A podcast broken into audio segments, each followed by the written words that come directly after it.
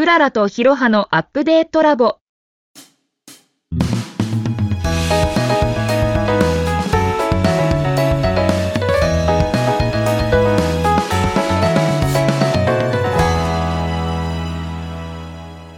前回の続き。なんか質問はこれで最後ぐらいにしようかなっていう感じなんですけど、まあ、20代、30代で、まあ今、まあ40代になったのかな。なもうすぐなります。もうすぐ、まあわかんない40代ぐい。らいで、で、まあ今で、なんかその変わった働くっていうことに対する向き合い方みたいなものってどんなことが変わりました？えー、難しいですね。うーん、これちょっと難しい質問。難しい。じゃあなんか、あ難しいなりに答えてみてください。え逆にヒロハさんどうですか？僕はね、やっぱり家族ができる、できないっていうああ。概しかないんですよ。うんうん。自分のために働いているのと、うん。人の、人のっていうかまあ、その、自分じゃないもののために働くっていう状態の二つしかなくて、うん。で僕はそこが大きい、その変化だったなっていうぐらいで、そ、れはなんか、どちらかというと、その働くっていうことへの向き合いじゃなくて、うんどちらかというと働かない方の人生との向き合い方の変わり方だから、ああんまりち、違う、そういう意味では、そっちが大きいんだよね。なので、あんまり今日のお話的な、こう、キャリアの方の話じゃない方はいはい。で変わったかなっていう気がします。族の、家族とか、まあ、ある意味人、人生っていうんですかね。なんかそうですね。仕事も含めての全部人生ではあるけれども、ね。まあ、仕事だけが人生なわけじゃないんで、やっぱりその他の側面っていうのがうん変わっていった。そうですね。なんかどちらかというと仕事っていうもののウエイトがちっちゃくなったっていう、うーんその、やっぱり方がちょっと若干自分の中ではあるかなっていう。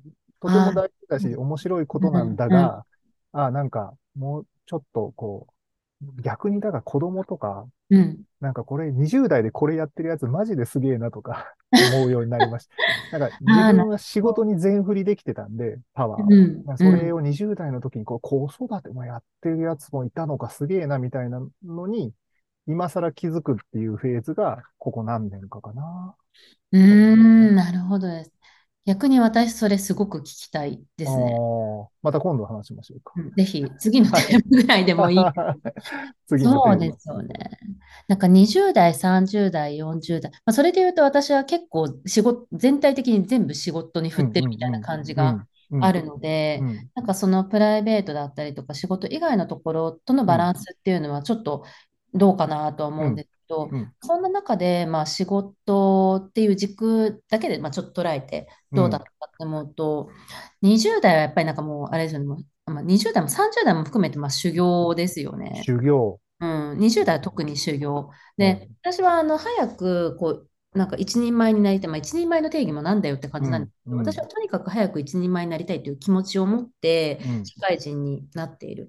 うん。で一人前の定義ってなんだよって話で言うと、うん。一つにはやっぱり給料がちゃんとこう上がっていく状態、自分が満足できるお給料をもらえる状態に早くなりたい。っていうのが割と仕事のモチベーションにあったので、からどういうこう忙しかったりとか、休みなかったりとか、うん。ちゃんと休みのある会社ですよ。自分が自ら休みを取ってないみたいな感じですね。っていうので仕事をしてきていった感じがします。で、それがなんか楽しいみたいな、特に20代後半は。うん。うん。うん。うん。で、ちょうどその2社目、まあ、前職の会社に転職したのが27とか28だから、うん。体力もあるし、仕事もなんとなく分かってきた時だし、うん。で、なんかこう、スタートアップベンチャーみたいなところでみんなこうイケイケどんどんね頑張ってるし、みたいな感じで、うん。なんか割とこうイケイケどんどん楽しい、あのこう、なんでしょう、社会人生活じゃないですけど、そんなことをしてたのが20代。うん。で、30代になると今度そういうのに責任とかが、あのうん。伴ってくるから、うん。責任ってなんだろう、責任者が、うん。あのこう提供していかなきゃいけない価値とか、うん。そういったのってなんだろうっていうのをこう考えるようになったのが多分30代で。で、かつまあフリーランスになったのが33とか4なので、うん。まあなおさら自分でこう仕事をしていくっていうのはどういうことなんだろうみたいな仕事に対するこう向き合い、あの責任とかそういうのも含めての向き合いっていうのがあったかなと。で、まあ、40代に今度こう突入するわけで、うんじゃあ私はどういうふうにこう仕事をしていこうかと思った時に、うん。仕事はあくまでも自分の人生を彩るツールの一つだと思ってうん。いて、で、やっぱり私自身は私自身どうありたいかとか、どういうこう、うーん、そうですね、生き方をしていきたいのかっていうのをもっと明確化する必要はあると思うんですけど、うん。それを形作るというか、うん。ある意味、あの、すこう斎藤クララですっていうか、クララブラッシングみたいなもうん。のを作るためのうん。仕事うん。かなっていう立ち位置なので、仕事がむしゃらにうやるっていうよりもやっぱり自分の人生を彩るためにこう仕事とどう、生きていくかみたいうん。な感じでうんやっていきたいなとは思ってます、今。なるほどね。うんなんかこう、真ん中にあるものがちょっとこう変わってきたんですかね。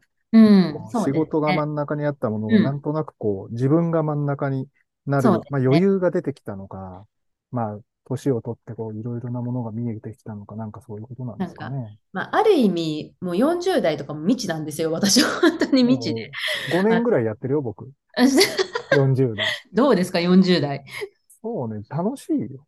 楽しいずーっと楽しいけど、うん楽しいと思う。あの、ずーっと、もの、なんか、怖いものがどんどんなくなるというか、ね恥ずかしいことがどんどんなくなるから、へ楽しいと思うけどね。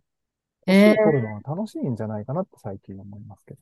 あ、でもそれは、なんかその感覚はちょっとわかる気はしうます。ん。で、だから多分年を重ねるのが楽しいって言ってる人たちって多分そういうことなんだと思うんってて。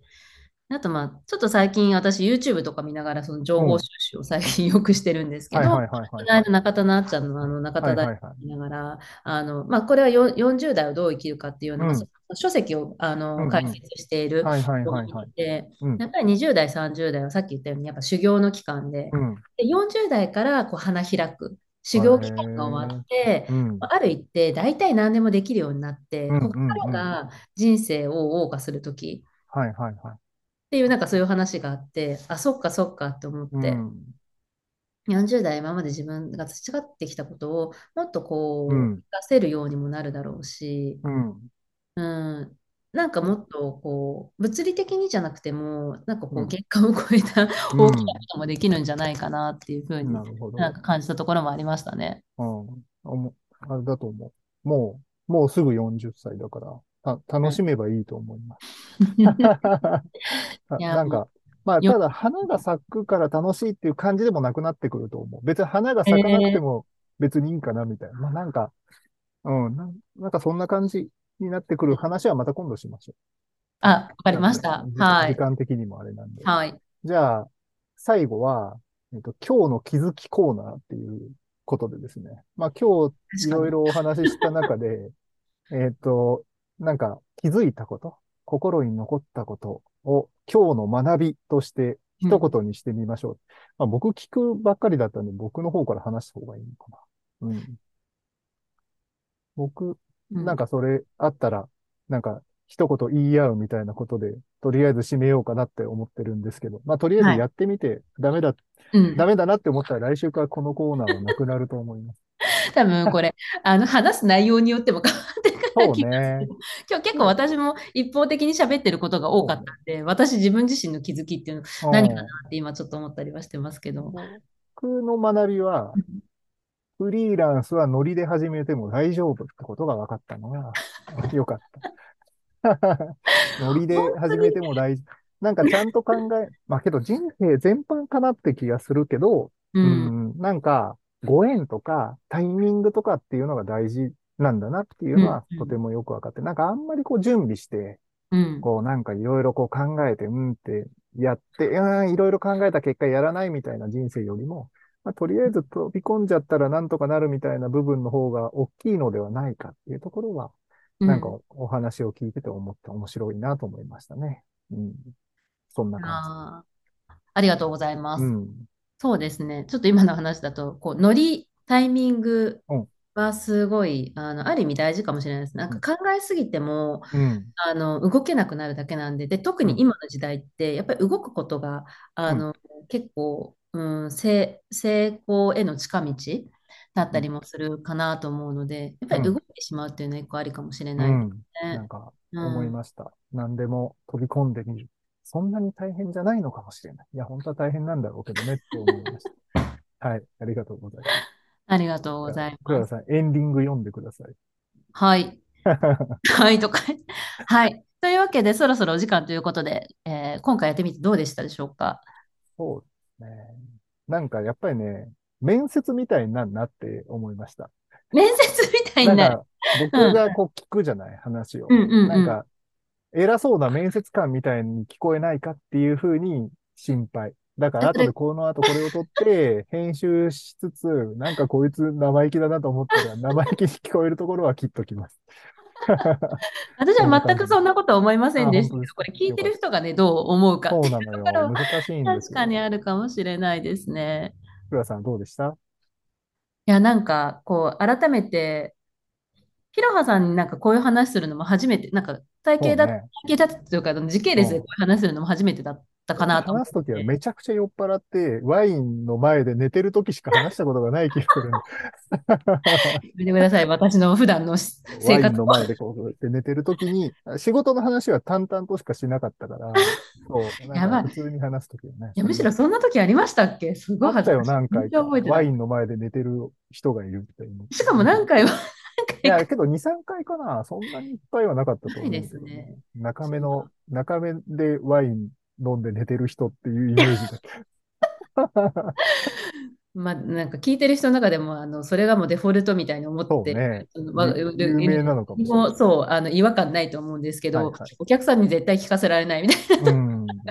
ダメです。ありますけど。きましょうか。いや、大丈夫です。あの、お酒飲むとちょっとダメになるので、あの大丈夫です。でも仕事はちゃんとやりますみたいな。はいでそそんな感想でうん僕と話して、それでごめんなさい、話の腰を折ってしまいまあ、した。いえいえ。